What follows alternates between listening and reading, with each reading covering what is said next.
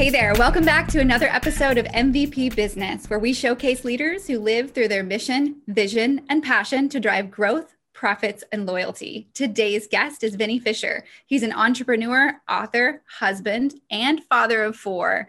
He has 20 years of experience growing businesses from seven and eight figures. He's passionate about helping his clients increase profit margins and change old traditional ways of doing things. I know he's passionate about a lot more than that too. So we're going to dig in and have this great conversation. Thank you so much, Vinny, for joining us today.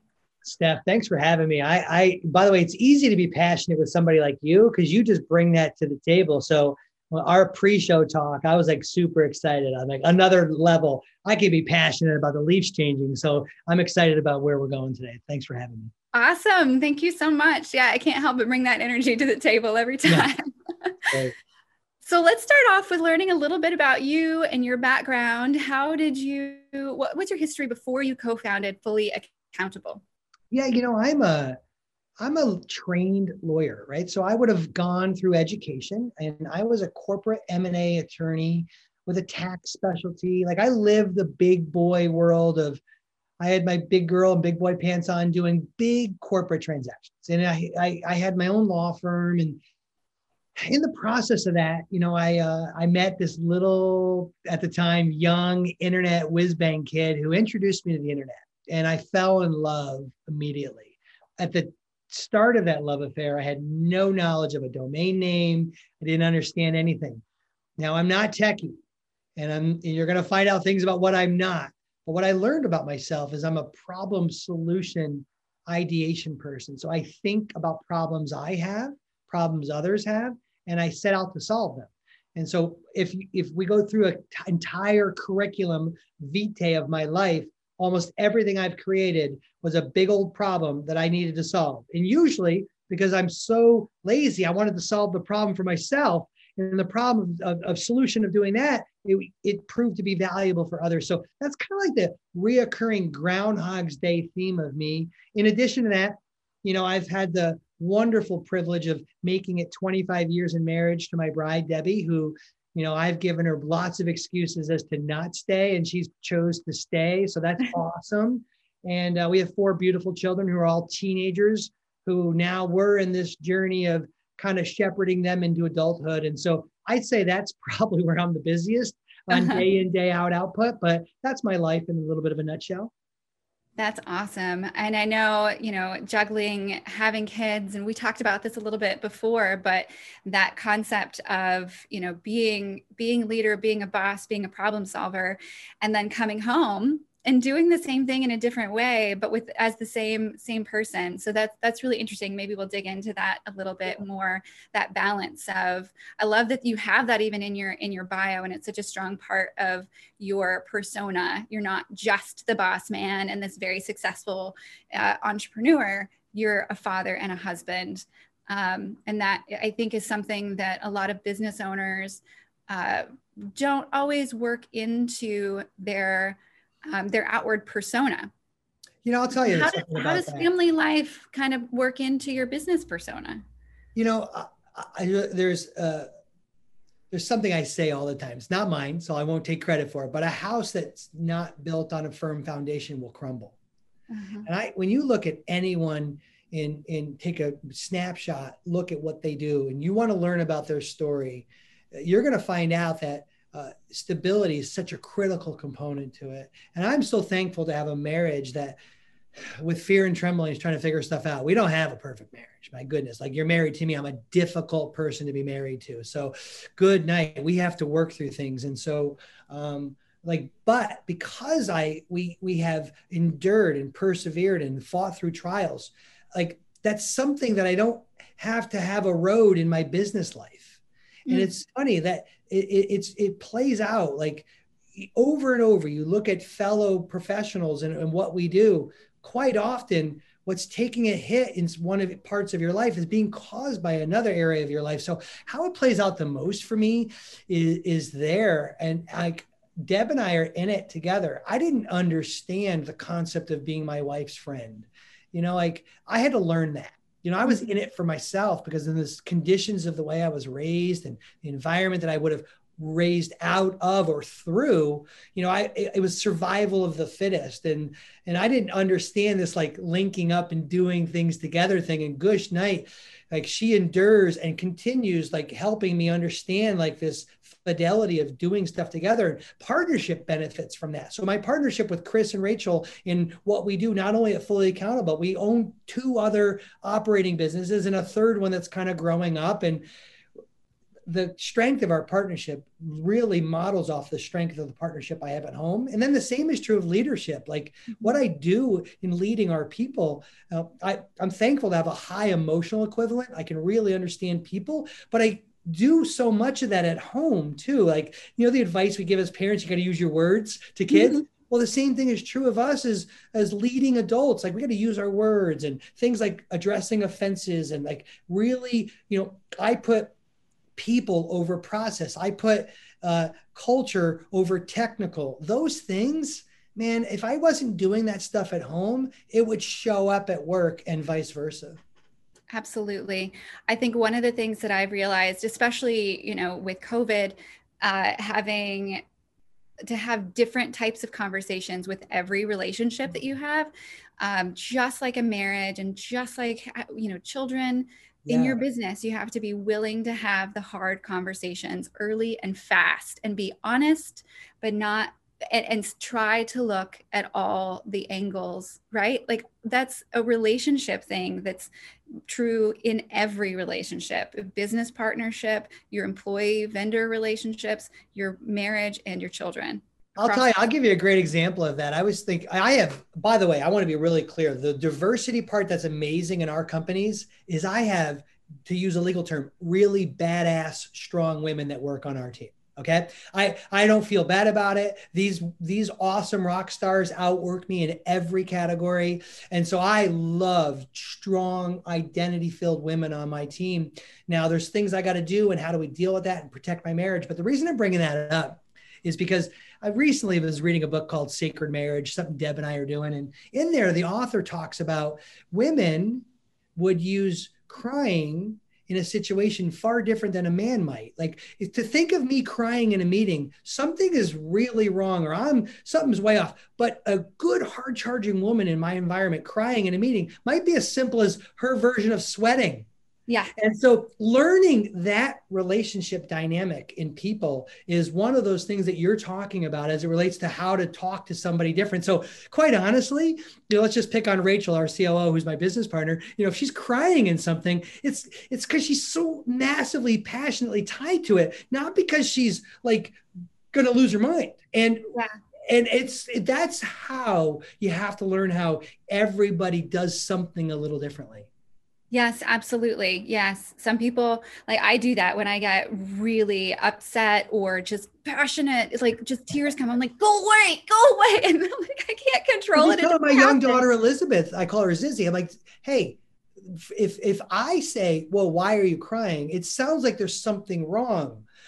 It could be maybe a better question by me would be, what's making you cry right now because yeah. it could be a positive emotion it could be a negative one it could be just like so tied up that that's the welled up emotion that came out you ever been like laughing so hard that the second later you almost feel like you're ready to cry uh-huh. Like I do all the time. By the way, that doesn't ever happen to me, but I'm sure it does to you. I married a woman who's massively like that, and uh, I'm so thankful to. Uh, I, I think I've really excelled in leadership, even another level, starting to recognize those things. Absolutely, absolutely. That's the, the emotional quotient.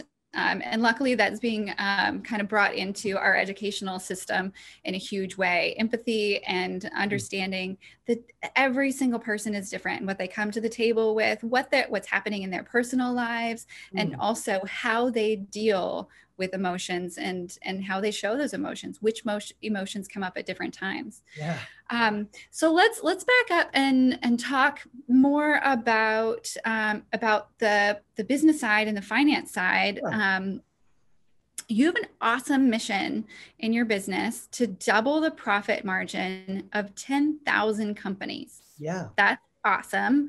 How are you going about that? And you say you're already on your way. Tell us brag to us. Tell us what's going on. You know, so I think it's, by the way, we're on mission right? We have hundreds of companies we work with in North America. And so we're at bat every day. You know, we've had record growth. Like during this time, we look like a six year overnight success. But I think the best part of that story that people should know is I'm not an accountant, I'm not a CFO. You know, we provide a fractional CFO and outsourced controller model where we provide that service on a fractional outsource basis to e-commerce and tech companies. Very clear mission for businesses doing seven figures and above. But what's interesting is I was one of those businesses. I'm not capable. I would never hire me to work in this company. We set out to do this, to solve a problem I had in our companies. And I lacked just enough financial fluency where I had some relationship to something other than just gross revenue. I didn't have any relationship to what we kept. Like for me, it was like, I'd make all this money, and at the end of the month, there was none there. And I didn't have anything other than shame and doubt as a relationship as to where it all went.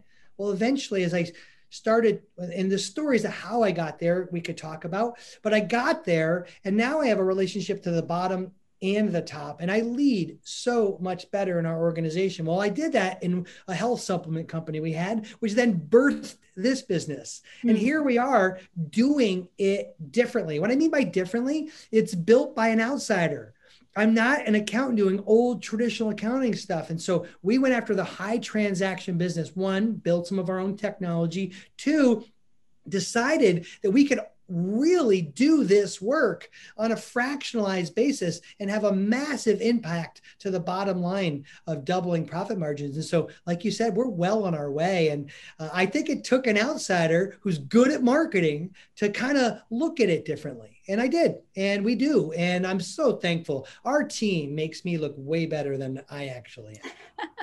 well, that's it. It's all about the team, right? Um, so, uh, what size businesses do you work with? So if you're doing a million dollars in annualized revenue and above, you're our client.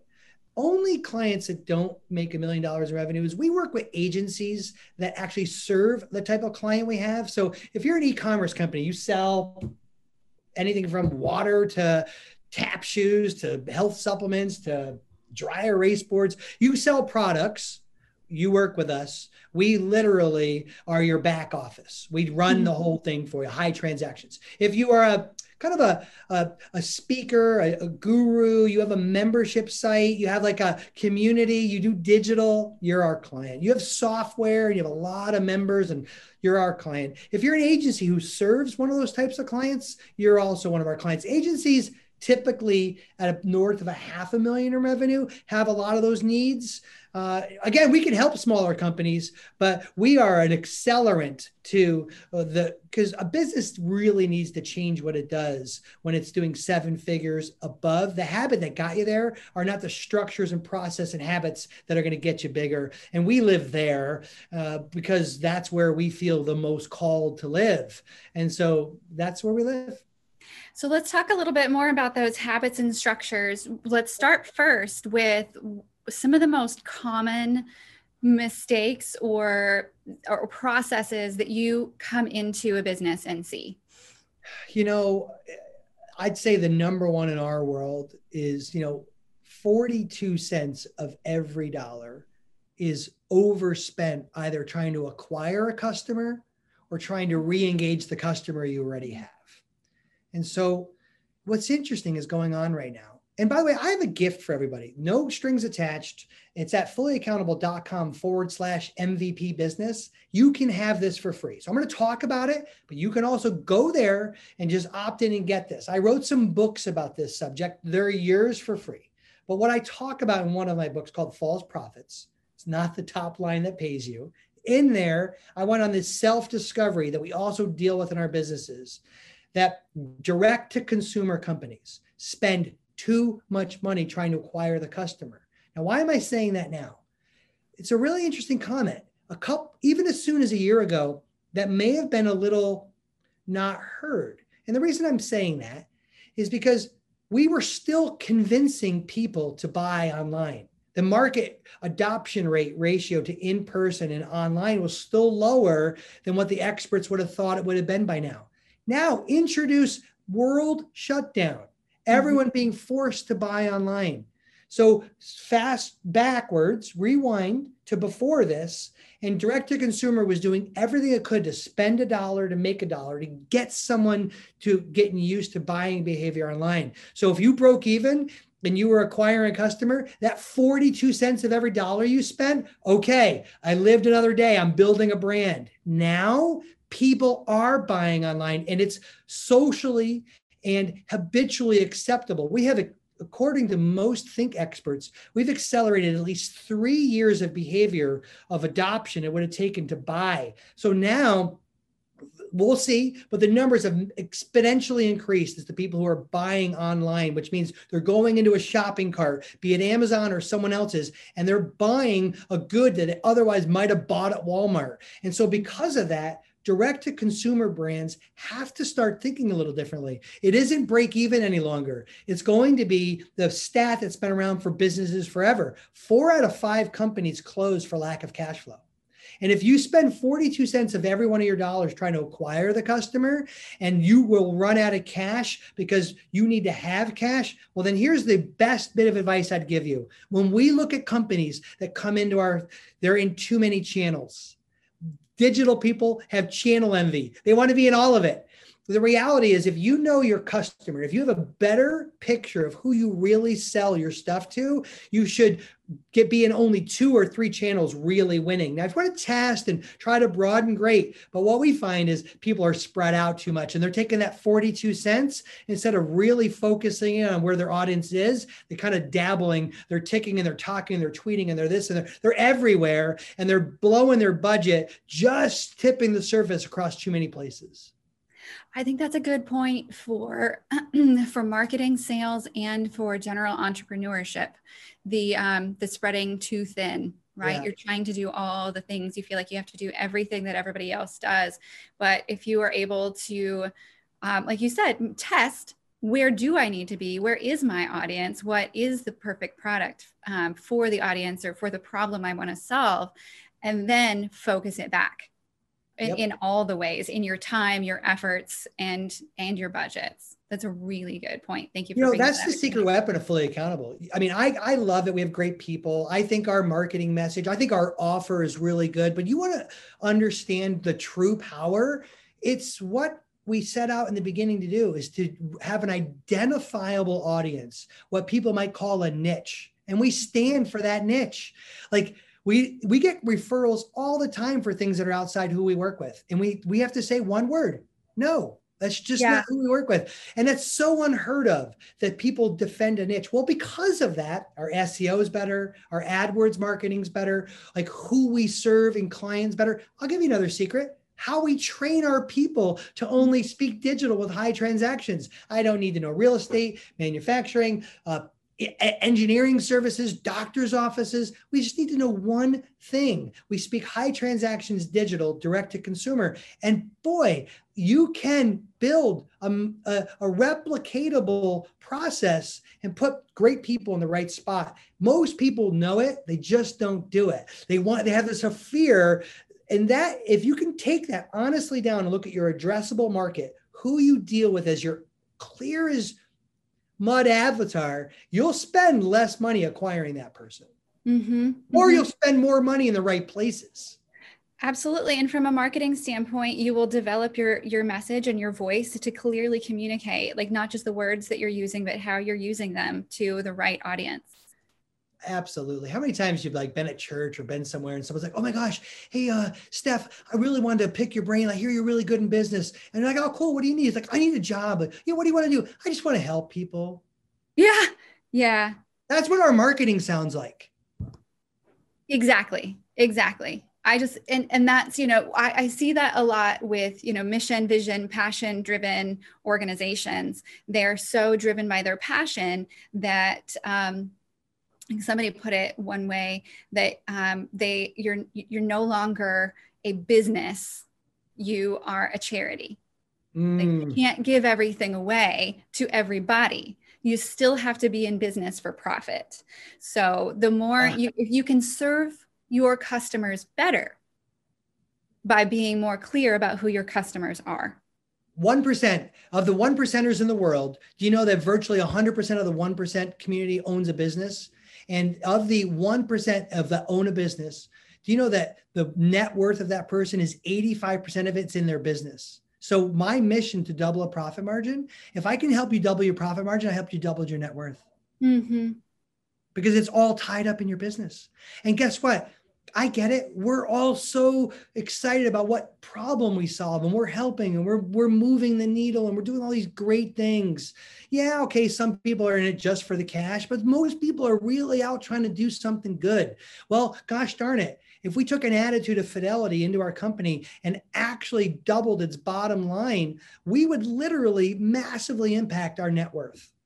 Mm-hmm. And then we can help more people. How mm-hmm. crazy is that? Absolutely. And then when you think about it from a, a profit standpoint, and we'll talk about this a little bit um, uh, maybe next, yeah. is the, the, cash flow and profit margin portion yeah. of the business, um, not just the, the overall net worth. Then you are looking at increasing your happiness quotient as well right because then it's kind of like i was thinking this yesterday my, my businesses are doing really well in in one aspect still still very young uh, companies. So every time I get a new client, I'm like, woo, I got a new client. And then I have to go back and say, okay, did I charge the right amount? Am I, you know, what am, am I able to, um, I know I'm able to provide the services that I said that I'm going to provide. I know I always will do everything that I can to do that, but is it going to be profitable? And is it going to, you know, take me and them to that next level or how profitable is it going to be because if i'm constantly you know like you said if i'm spending 90% of what they are paying me then that's not a profitable endeavor yeah. and i shouldn't be so excited about getting that new client so it's that constant um, kind of check and balance which goes back to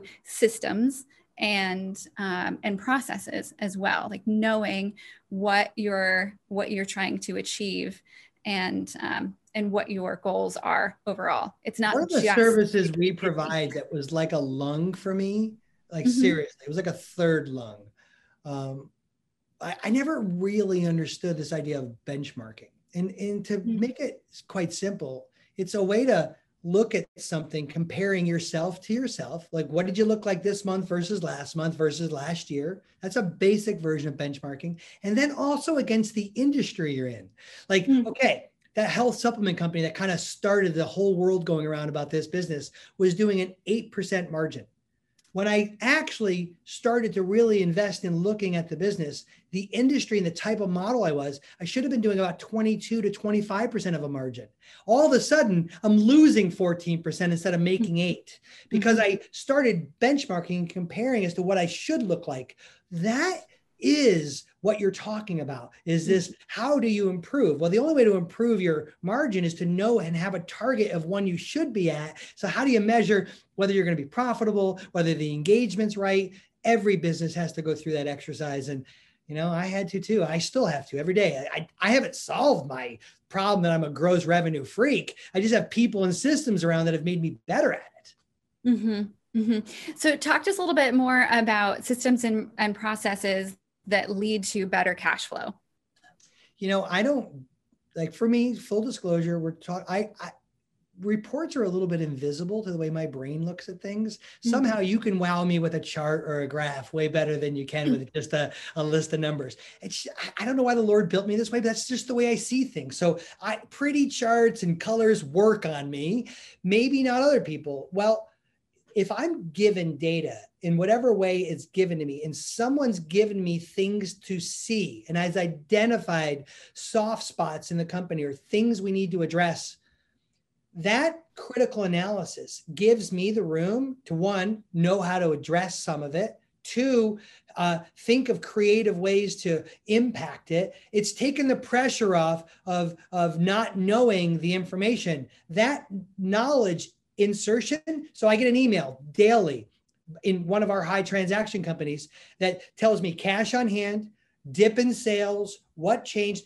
and if if if there are three or four indicators telling me what they think's going on, all of a sudden I don't need them to be right as to why that's happening. I just love that they're presenting me the information because usually I have enough spidey sense to know what's happening. I've just been presenting information that's letting me see it.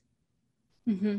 That makes sense? Absolutely. You know, one thing that just came up for me is um, it, the the concept of like you said you have you know you analyze this data whatever your cadence is whether it's daily weekly uh, you know whatever your cadence yep. is you have the data you have to be looking at the right data and know that the data is presented honestly so, one of the things that I've seen in organizations, especially when it's department to department, they're all in charge of their own quotas and they are incentivized for meeting particular quotas. A lot of times, that incentive will incentivize them to kind of shift and maneuver things to where it's not um, I'm about to lose my computer, um, to where it's not necessarily honest and true. So the, the data is um, hiding reality. So have you seen that in in any of the i mean i don't know how much on an individual basis you work with your um, customers i don't actually by the way i'm intimately involved in our company the stand of our executive team. All the things we've built birthed out of the things i need. And so there's an interesting dynamic in business. You're spot on right? You can manipulate numbers. There's an already an inherent manipulation built in to the small and medium sized business. What you want to do to run your business financials are quite often different than what you want for taxation to you the individual right? Right. So inherently, you've got a conflict in what you're trying to do without even adding in objectives of each department. Small and medium sized businesses, the owner has a flow through to them personally where they want tax stuff. The funny thing is, if that's done right, you get two bites at the apple at the business level and at the personal level. That was like a big deal. I'm like, wait a minute. And by the way, I was a tax lawyer and I was missing that. So that was big one, number one. Number two, we've learned that if you have an objective measurement, each person in your company what you can, I read a book, Roland Frasier turned me on to a number of years ago, Measure What Matters. Yes. I talk about it in, in my book, The CEO's Mindset, which is also yours, that if someone knows how to clearly measure their role for success, then they will be able to stay in their lane doing their job. As financials roll up, the biggest problem I see when numbers are a little off, it's lacking expertise right? Mm-hmm. because someone understands financial cadence, they probably have a subject matter expertise problem. So they're presenting you a number and not understanding the industry. So even as nice as someone, the affiliate manager, and like if, if her job is to report new sales, great, then show us the new sales. But you shouldn't be impacting other parts of the P&L. Let the person who's doing that. The problem with good, honest working people at bookkeeper, controller, CFO level quite often it's a subject matter problem. They know numbers, but they don't understand the industry. And I can tell you, so often we're seeing people book things incorrectly, which doesn't lead to the numbers being wrong. They're just being represented incorrectly. So it paints a different picture than otherwise it should be painting. Mm-hmm. That's yeah. I, categorizing and, and just looking at the the um, yeah the painting differently can yeah. change the decisions that you make on on a daily weekly monthly basis. And then at the end of the year so you look back and in your analysis which everybody should be doing to say what should what can we do differently or better? And um and and maybe at the end of the year with a different picture you go what? How did i not see this all year? Or why is it not what i thought it was going to be and then our industry, Steph, is guilty of something that I think every industry can be guilty of. Like, know, the coaching world, coaches like might prop themselves up to be a two-time Super Bowl winner when maybe they never made the playoffs. You know, that's true inside of accounting where people who might be a bookkeeper are acting and saying they're a controller and controllers mm-hmm. might be saying they're CFOs. So sometimes it's not just subject matter, it's it's somebody trying to do something they're not really equipped to do. Like those are different roles. And uh and reality is an honest assessment inside the critical thinking of the organization. You know, we call this person Mary, this wonderful lady who's grown up with the company, and maybe the sophistication of what needs to be done has outgrown her. And I think companies have this loyalty fidelity thing, but now that offices are closed, what used to be the number one objection, oh, we'd like to have that in our office, is gone. So expertise is being measured. And I would encourage everyone as you invest in your business, we started this through process. We started this question through what does a seven figure business do? Well, you should go back and continually improve not only people, but areas in your business as you grow up. Mm-hmm. I agree. And to that point of Mary, um, one of the things that I uh, thought was really interesting in the book Traction is the concept of you may have the exactly the right person for your business in exactly the wrong seat. Yeah. Like they, like you just, you know, uh, this happens in the marketing agency world all the time where you have a designer that's phenomenal and you move them up designer, designer, lead designer, whatever, and then creative director, art director. Well, they're a terrible manager. They were a phenomenal artist. They were never meant to manage people or to be in charge of you know attention to detail and deadlines. You know whatever it is so they should have um, stayed a technician and never been a manager right? And i think exactly. Gino got that spot on when he's talking about that.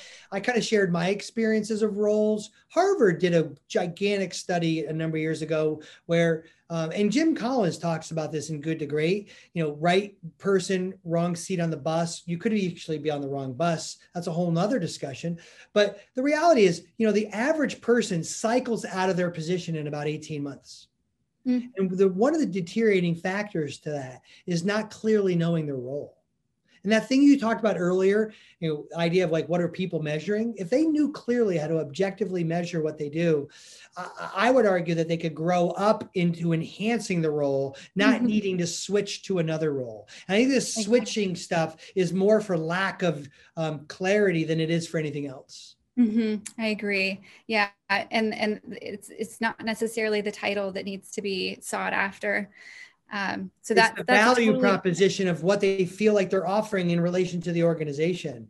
And mm-hmm. so give someone a title, you aren't going to change how much better they feel about what they're doing for the company. And, and it may end up being worse.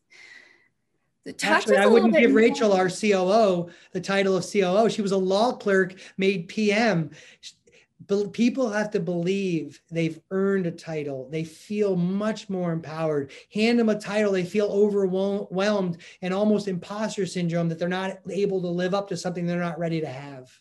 Exactly. I like the way you said that. So one of the things that um, that I know that myself and a lot of the audience is interested in, you've you've uh, been a part of building a lot of businesses, whether it's building your own or watching others grow one of the biggest struggles of early entrepreneurship is at what point do we hand the keys to you know all the different people that are necessary when you start your own business. So sometimes you start a business and you have a team of 12 people yeah. that kind of walk in the door with you. And then other times you, it's, you know, uh, uh, uh so it's you. Yeah, it's just you, right? Yeah. Yeah. And you're trying to do all the things and you're not doing them well. So um, what is your advice for, especially on the financial side, it, you you know alluded to it earlier with not having the skills and expertise. At what point should you know the finances be um, handed over beyond just end of year taxes? I improve right? So what what a business might need at the little stage it does it needs different things as you uh, continue to improve like so in the beginning like i have to figure out as a marketer the sales proposition to make my offer convert? Does that align with the value proposition of the problem I'm solving for the customer? Well, that's like five and six figure stuff, right? Like, can I get people buying and rebuying? Am I actually solving a problem? Am I effectively selling the solving of that problem, be it a product or a service? That's early stage stuff. Well, during that time, maybe I don't need all the complex CRMs and people doing certain parts. Can I take a lower version of those things and get through that? Well, what happens is as you start to mature, you rely on the habit of those stages in your business. And, and as you mature, you don't convert, improve, or upgrade or, or invest in other areas of your company. And so to me, you you you you talked about Gino's book and traction. You know, in CEO's mindset, I kind of walk through this idea of a manager, a tech, and a strategist, and how those people are critical. And then you need all three of those. You mm-hmm. do. I'm i'm an awful manager. I can play technician if it's the right technical thing. And i love being able to figure out solution and problems. I do great in vision mission type stuff. And so uh, i live in two of those roles. I'll if i pinch hit the third one is because i have no one else on the team but i look to replace those first. And then mm-hmm. a function of growth and scale is you know each organization you're going to need to address one of those bubbles based on growth one of the things we make a mistake of an entrepreneur is we think we're like a $10 million business when maybe we're a million dollar business and we want these like 5 and 10x things and we're at a cadence and so I think you have to address the needs that are in front of you. I love what Phil Knight said once in his book, Shoe Dog. And if you haven't read that, I highly recommend it. It's a good entrepreneurial read. He used to wake up every day having this massive bad relationship to his business because what he said was he was waiting for his business to not have problems. So he never felt happy when he woke up in his business. It sucked all the air out of him when he had a problem. Well, some kung fu panda thing happened to him where he woke up and he started having this wait a minute I wake up with the privilege of solving a new problem. And when that yeah. light bulb shifted for him, that's such a great picture for all of us to hear because mm-hmm. we wake up with new problems. And so we're not going to have everything solved. A good, growing organic company has a new problem. And so one of those is adding right personnel at the right time or right systems at the right time. We see all the time with new clients. One of the things that CFOs who are don't get it they'll go in and tell us a company they need all new systems. It's a technical problem. They need to re-automate everything. And it, it it's wrong cadence. Like the business isn't big enough for some of that stuff, or there isn't an adoption. In actuality, maybe it needed to fix some other things. And so, to me, a business as it matures has to stop thinking like a five and six figure business, and a business that's a seven figure business has to be very careful that it's not a late eight stage and nine figure business. Hmm. Mm-hmm. Those are really, really good points. How do, well, I'll back up and say, I have seen that concept of the problem um, being the the main focus mm. like the the and that that um, that focus creates a fear, which creates a downward pull on the business, as opposed to that problem being seen as an opportunity. Because if you didn't have that new problem, then your business would be stagnant, which would be a separate problem. By the way, I, you don't have to go past me. I'll be real. I think you're spot on with what you're saying. I think depending on, so for me now, I see there are two emotions as an entrepreneur there's anxiety and there's boredom. And both of them are real and they're not going anywhere. To me, it's my relationship to reacting to them. So early on, as we would just have these wonderfully exploding businesses, I was anxious to the bottom line being razor thin. And uh-huh. so instead of like being empowered to fix it, I had shame. And what I would do is just go get more revenue. Like I felt like that was the only way I could solve that problem. All it did is feed more of my anxiety. So I had a wrong reaction to the anxiety. Well, take that same exact feeling and put it into boredom. Our like right now, our business is running quite well and you know things are going and we have great teams. Well, it's freed up a lot of my time. Now all of a sudden, I, I a boredom is a response or a it could be, if seen correctly, as a complement to building something beyond your shadow. I could also overcorrect and go create three side hustles because I'm bored. And so those two emotions massively, it's how you respond to them. It's not whether you have them or not. Yeah, I'm going to pause right there because I feel like um, most entrepreneurs and business owners don't fully recognize how true that is that it that it's a constant balance between boredom and anxiety. And we think we don't want that anxiety but it's exactly why we started our own business. Yeah. Yeah. People think we're nuts. And quite honestly if you just listed the resume and facts of what we have to do to run a business and didn't put in this is the details of running a business most people would think we're nuts. Mm-hmm. As a matter yeah. of fact there's a reason why it's a small percentage of people that do what we do. We kind of have to be a little bit nutty to do this Mm-hmm. Mm-hmm, absolutely, yeah. So um, my business coach is is really um, really strong on mindfulness, meditation, and you know mantras. Mm. Uh, and one of the things he's told me recently, he's like, just stop and notice it just yeah. like you were saying with um, with the you know looking at your your bottom line and and whether or not it's razor thin or whatever if you react too quickly then you're going to make the wrong decision. It's like making a decision based in fear or anger. You're not going to make the right decision. If you if you make that decision too drastically and too quickly and you don't stop notice and look at all the angles then um, then it's likely it's an emotional reaction that will not take you in the right direction.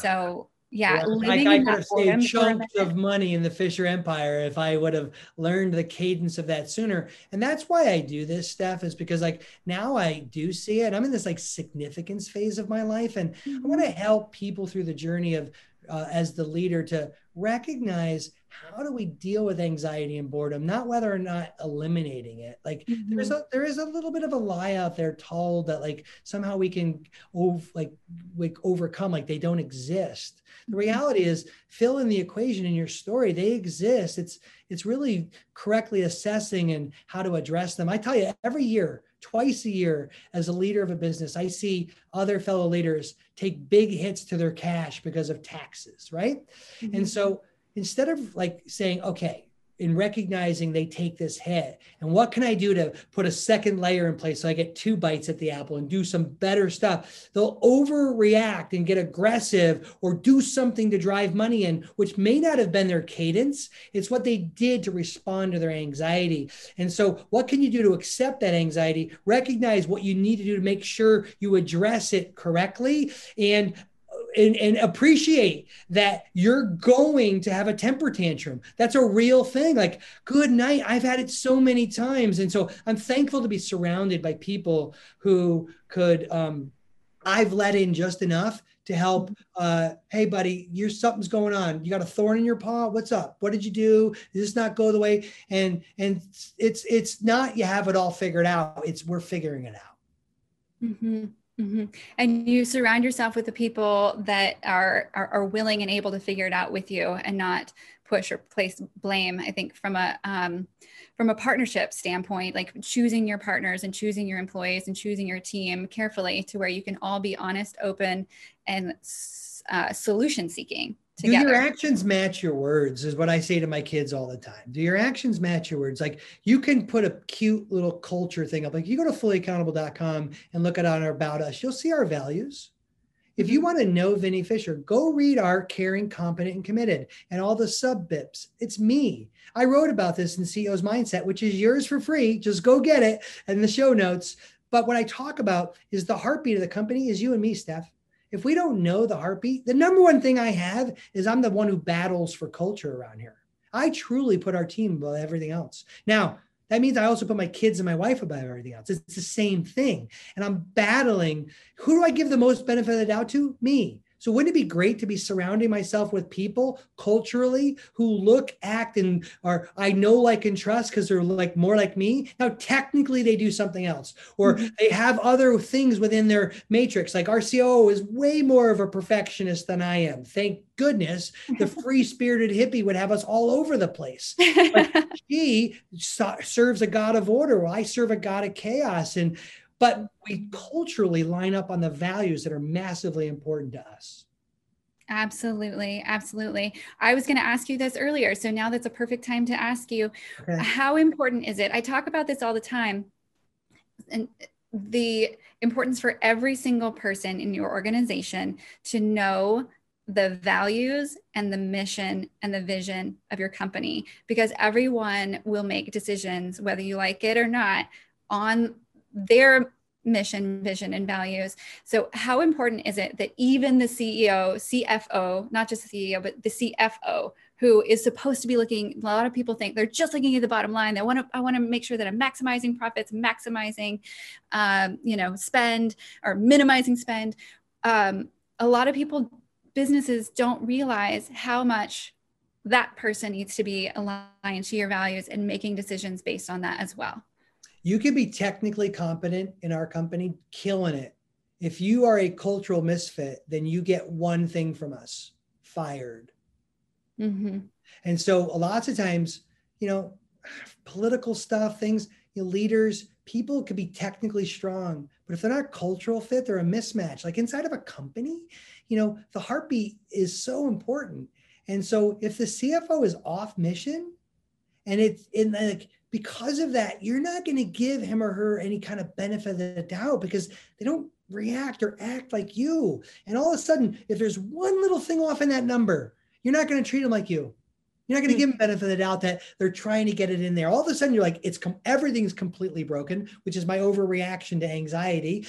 Everything's broken if one thing is, which is really not correct. But I, he's so misaligned that I, ha- I, I can't connect with him. Well, because of that, here's something we do at our company. Our company's big now, lots of people. And so our COO runs our stand up every Monday at four o'clock. But about every six weeks, we let Uncle Vinny, we call him Grandpa around here, speak to the entire company because there's new people. And I speak actually, here's the secret for any of our team that's listening. I'm speaking to the existing people and reminding them of mission and value. Because what happens is you get caught up in routine, and everyone needs to remember, including me, what our mission and values are. So about every six weeks, I have to wash it back through. Everyone's like, wow, that's a lot. Well, studies show that about every one, 21 days or so, people fall off understanding the clarity of a vision. Well, if that's true, then I need to wash that back through. And then also, how can I expect them to be on mission if I'm not, if my actions aren't lining up with my words, if I'm not doing the same thing? And so those two things are critically important. And so with that in mind, I believe that every person we during this pandemic, I have a like a rule.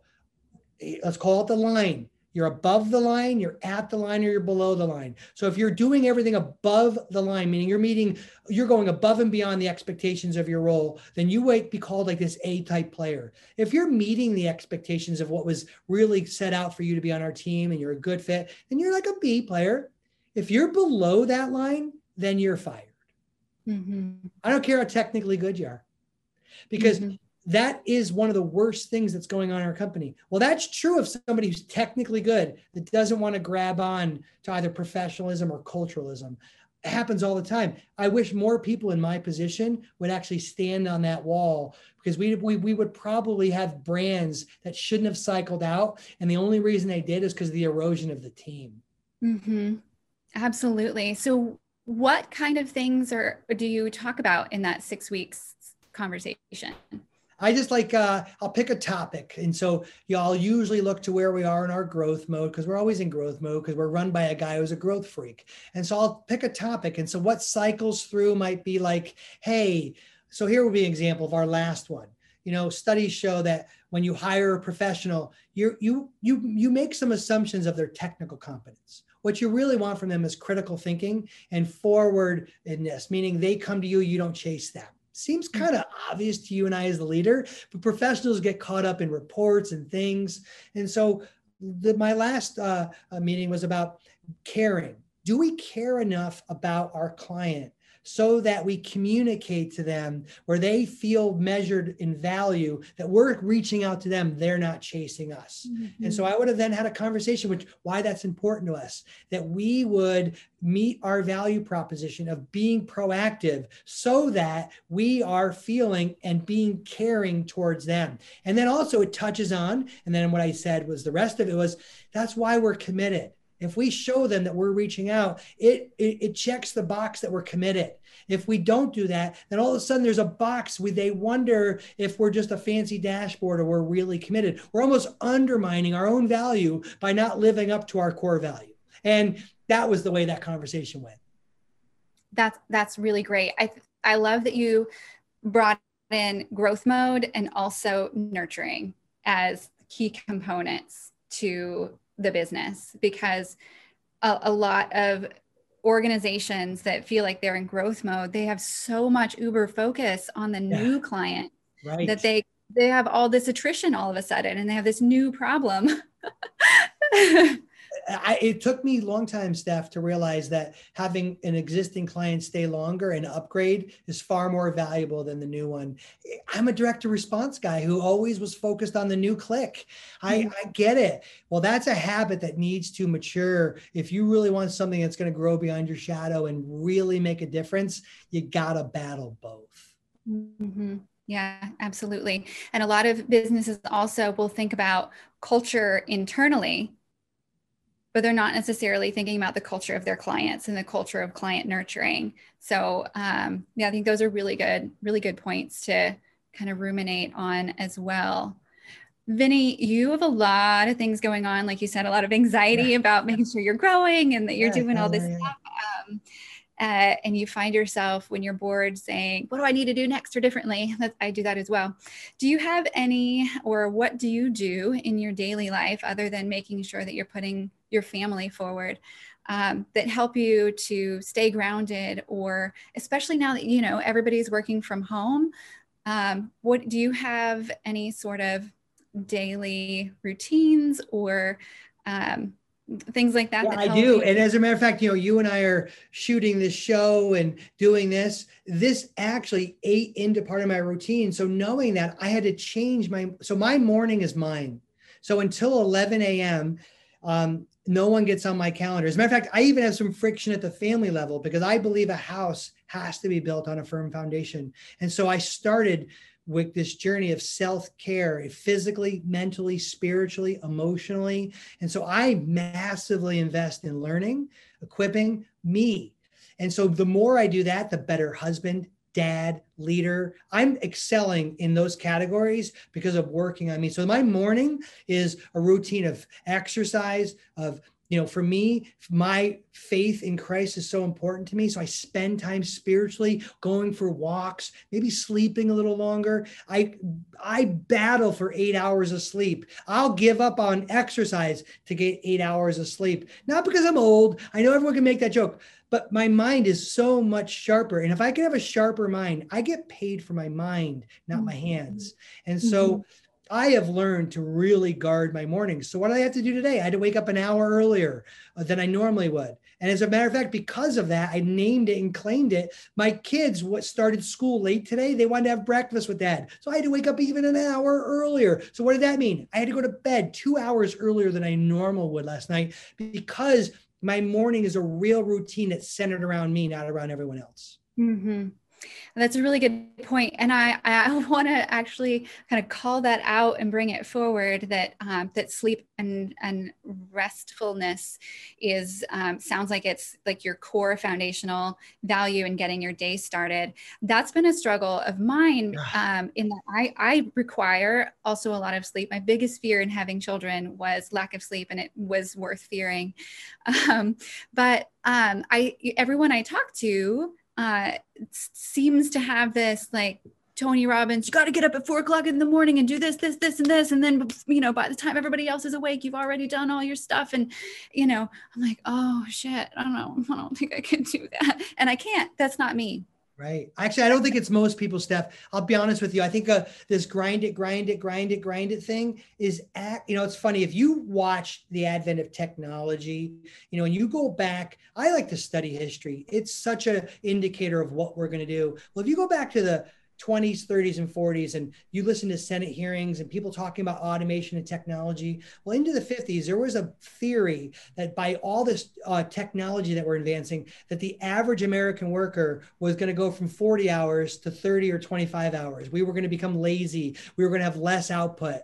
The exact opposite has happened. We've added more output. We average 55 hours, not 40 now. We've gone up in connectiveness to work. We are like revving the engine too hard. So this story of grind, grind, grind, grind, grind is getting worse. If you really study people that look mindful, that have peace, joy, success, stupid categories of like real fulfillment, they have simplicity and solitude as some of their major, major things they're battling for. I would say it's so countercultural that that is actually worth a big, big part. I read a book recently. I like, I love to read, so I'm always referring to reading books. I think we always have to be learning. I also believe you always have to be doing something about that learning.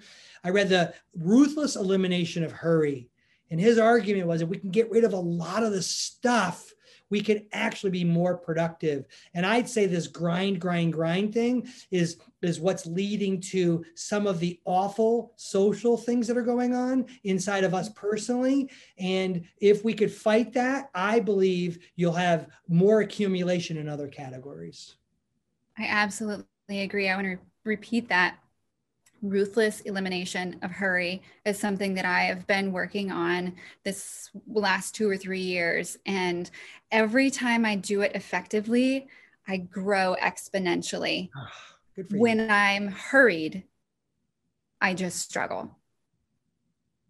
Yeah, I, I love the stage of life I'm in. Like, I don't wish to be 30 again. I didn't understand some of these things. It's just the stage I'm at. Like, and so I turned 50 this year. So maybe I'm thinking about things that other people aren't thinking about. And I'll grant that. That's fine. Wisdom and, you know, at bats. But if I could pass on one thing to the young, that like 35, you know, the average successful entrepreneur is between 45 and 55 so if you hit, if you make some strikeouts earlier, you're not done. You're not a one hit wonder. I broke an eight figure business in my late 30s. I went through this mindset issue where I thought literally that was my only shot. Matter of fact, I wrote a book about it. I, I was so jacked up about it. It was really was my first book. Well, here's what I'm here to say to you. It, it find a way to enjoy the journey not do what I've always done, which is wish to some journey I'm not on yet, or a season of life that I wish for that I don't have right now. Boy, gosh, I'd love to have known that sooner. And so mm-hmm. I, would love for people to know that, like, in, embrace the season you're at, and and and like things like presence and trial and perseverance and endurance. And for me, I'm thankful. I'm just just stubborn enough not to give up has been my personal secret weapon and honestly, even though I speak well and I sound articulate, I'm not the smartest guy in the room. And so I've had to lean on not giving up. And I'm really thankful for having that. I just want to, I don't know if anybody can hear it. My dog is trying to get in the. the it's good for the dog. COVID, we're home. Um, yeah, I, I, I love that you say that. I um, I think perseverance is my greatest strength as well. Uh, but surrounding myself and building relationships is my my other greatest strength. And um, especially in the last year i've found that that's been the most valuable thing. I i used to get down on myself for mm. the talents i didn't have you know as a person who ran an agency and runs a couple oh. now. For the longest time i would say well i can't i can't do all this stuff. I'm not a i'm not an artist. I'm not a designer. I'm not a web developer. I'm not a copywriter. You know everybody else has all this talent. Finally somebody said oh steph i couldn't do this without you. I'm like oh yeah you couldn't. So that's that's my strength and i need to lean into that. But yeah, that that that balance of knowing your own personal um, personality and what your strengths are surrounding mm-hmm. yourself with people who have your same or similar values and um, and mission but also completely different strengths so that you can call on them when you need to. I love it. I love it. Sometimes people don't have mission. They're they can jump on one. They don't know what one is, but they absolutely have a set of values, and those should align pretty darn close to yours. And passion is something you bring to something. External things don't create passion. It's something you bring to something, right? I love all that stuff you said. And those people line up, they do some pretty magical things together. They absolutely do. I want to keep talking to you. I have more, more questions keep popping up. Um, one is about uh, the interview process for value alignment but we're we've we've been talking for an hour. So i don't know. I'll, I'll skip to the front of the line. Go go take my gift offer up ceo's mindset. I walk you exactly through how to use your values as a as a system to to make sure you're hiring rightly aligned people. It's step by step in there for you. I double dog dare you to read the chapter on people and you'll get it. Awesome. And that link is fullyaccountable.com forward slash MVP, MVP business. business. Yeah. Awesome. Anything else you want to share with us, Vinny? No, I you you've been fun. This is great. I I, I just love that, you know, wonderful people like you are trying to help others. And I'm, I'm thankful and uh, grateful today to uh, have some of that time. Well, thank you so much for sharing all your time, wisdom, and, and thoughts. And um, we'll definitely check out that link. I'm going to read that book right away. and one of the reasons that I have this podcast is to, to help other people. And then I find, oh my gosh, I have so much to learn and to think about as well. So I love every bit of it. Well, thanks thank for you. having me. You're welcome. Hopefully, we'll talk to you soon. Thanks, Great. Vinny.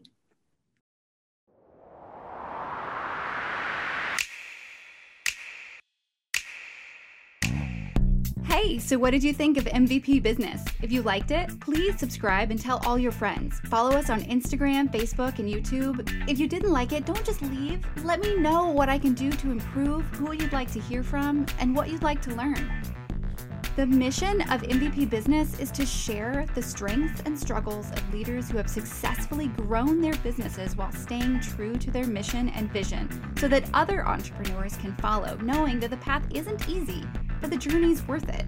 If you believe in this mission, please help by living it and sharing it. In the meantime, enjoy the day and live with passion.